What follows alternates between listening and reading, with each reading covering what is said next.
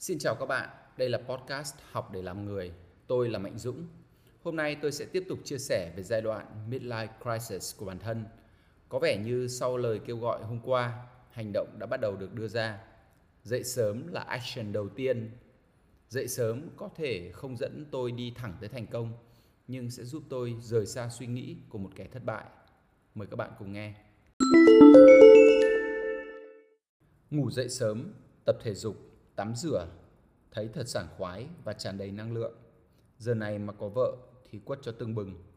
Trái ngược với tâm trạng vật vã lúc mới thức dậy, lúc ấy bò được ra khỏi giường quả là một cuộc đấu tranh tinh thần ác liệt. Nếu thua trận đấu đầu tiên đó, những trận còn lại trong ngày sẽ khó khăn hơn nhiều. Cuộc đời có lẽ cũng vậy. Lúc đầu mọi thứ có thể khó khăn, nhưng nếu vượt qua được, mọi thứ sẽ tốt đẹp. Đôi khi chỉ cần dướn thêm một chút, một bước chân thôi. Đọc cuốn Dạy con làm giàu tập 3, tác giả khuyên rằng làm giàu không mạo hiểm, chỉ cần có một kế hoạch tốt và làm theo nó một cách máy móc. Đó là một quá trình đơn giản đến nhàm chán, thế nên nhiều người không thèm thực hiện. Xem nào, đó là một quá trình đơn giản và nhàm chán ư? Có vẻ đúng là như vậy.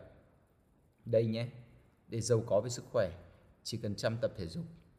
Ngày qua tháng, tháng qua năm, ai cũng biết, nhưng mấy người theo đuổi. Để chơi một môn thể thao giỏi, hãy chơi nhiều, đầu tư vào giờ bay. Để đầu tư giỏi, hãy chăm chỉ làm theo một kế hoạch tốt. Nhớ rằng, kế hoạch để giàu có chỉ cần một cái thôi, nhưng phải tốt nhé.